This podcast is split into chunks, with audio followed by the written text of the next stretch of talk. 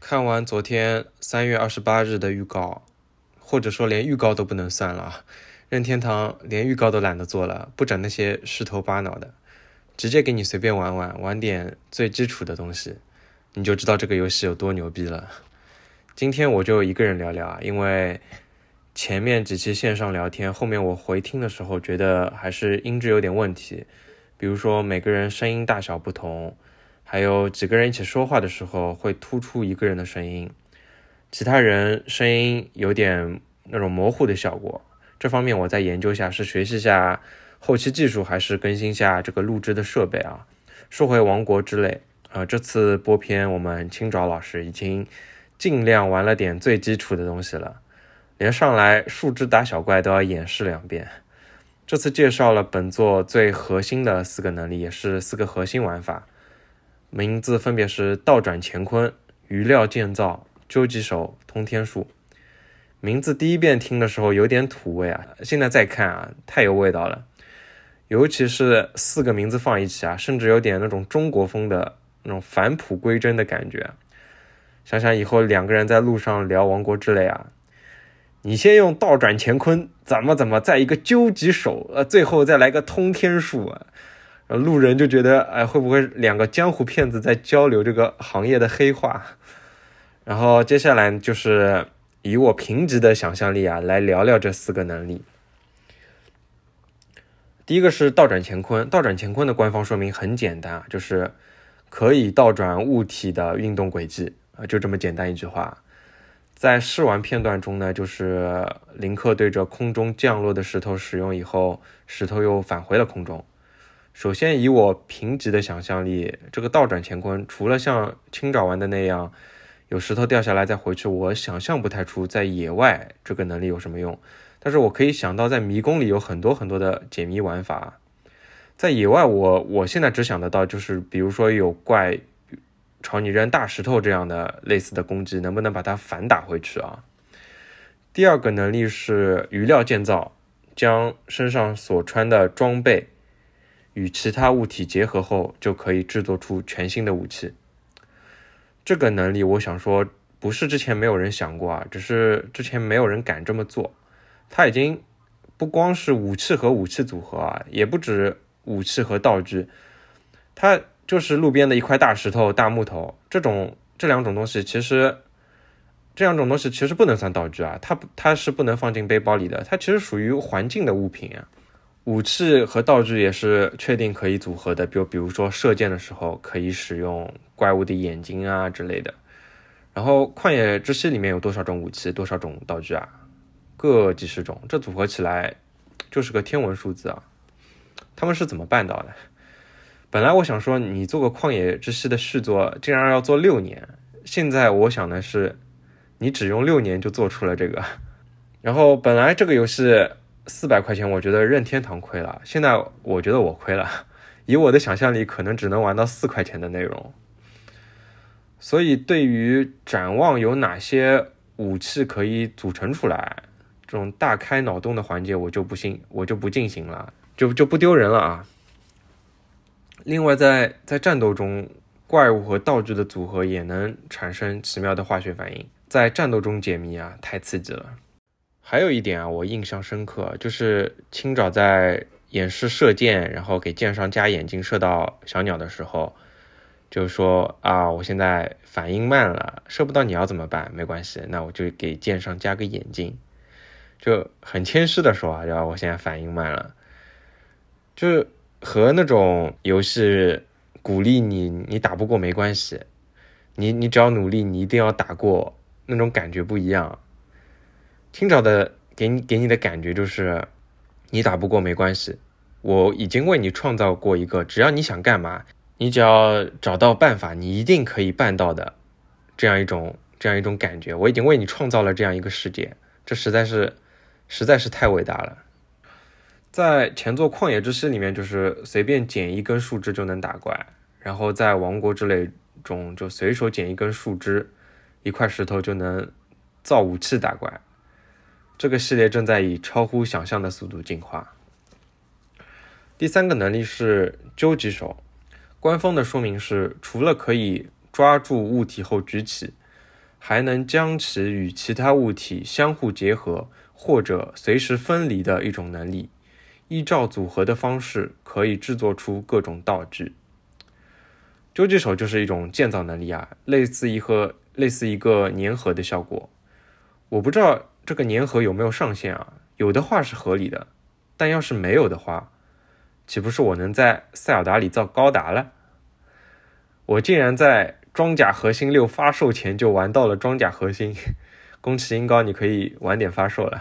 第四个能力是通天术。在有天花板的地方使用，就能往正上方飞去，进而穿透天花板到其上方。除了建筑之外，如果在山中的洞窟使用，就能一口气登上山顶，能够探索的范围也将得到扩展。这个能力也是啊，我看不出在野外能干嘛。或许在纵向的空岛的探索上，这个能力会派上用场。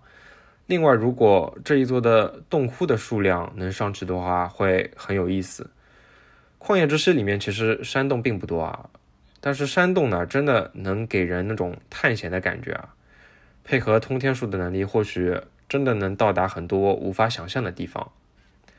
然后就是这个能力在迷迷宫迷宫里面，绝对是绝对是太屌了。想想以前的多层迷宫啊，如果有通天术这个能力。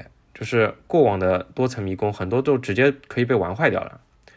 那么基于这个能力上面的设计的塞尔达迷宫，它的这个设设计思路必须又上一个维度了。这想想就脑洞大开，就太复杂了。另外，最后还有一个不起眼的能力啊，就是俯冲。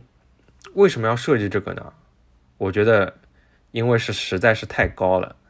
在这一座里面，很明显的啊，因为林克有那个。滑伞滑翔伞嘛，就是如果就是你想最功利的玩法，你想最快的占据所有资源，那么肯定就是最快设法最快的达到最高点。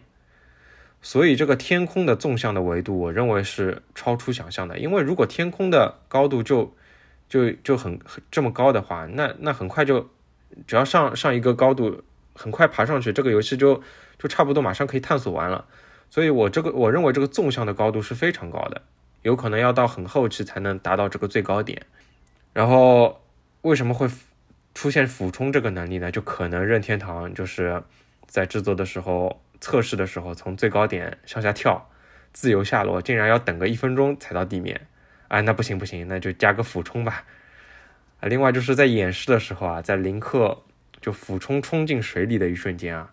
我差点以为有潜水的玩法，那 事实证明还没有啊，还没有进入到这个水下事件。那么本次播片呢，就介绍了一点点最最最基础的玩法，并且剧情方面也只字未提啊。我比较很期待塞尔达的戏份以及初代那些角色的后续啊。虽然剧情从来不是塞尔达的重心重心啊，呃后接下来我想说就是。新机器快来吧！就是以我破旧的初代机机型跑这种级别的大作，实在是不堪入目啊！限定机和限定 Pro 的手柄，我肯定还是不会买的，就专心等新机器啊！家里主机太多了，游戏游戏就是我已经呃换了一份是那个数字版，然后准备到时候再买一份实体版，和老婆就两台机器上各玩各的。之前也只有旷野之息还有马里奥奥德赛能有这种待遇啊。另外就准备好多交几天的公休，然后玩这款游戏。然后到时候发售以后，可能会多录几期节目，以表达我的热爱和敬意啊。就我一直说我玩塞尔达不像玩其他游戏，不是很纯粹的就快乐的傻玩，我是带着一点敬畏之心的。就有的游戏玩的开心就行嘛，图一乐，瞎玩就行了。但是塞尔达系列就是每一个系列每一个细节我都想细细的品味。另外我还想说一句啊，就是我很久没有看到过有一个游戏预告出来后要遭受那么多的敌意啊，我不太想多展开，就觉得有点可悲。很多人可能根本就不懂游戏。你可以说道具结合武器，别的游戏也做也做过，这有什么好激动的？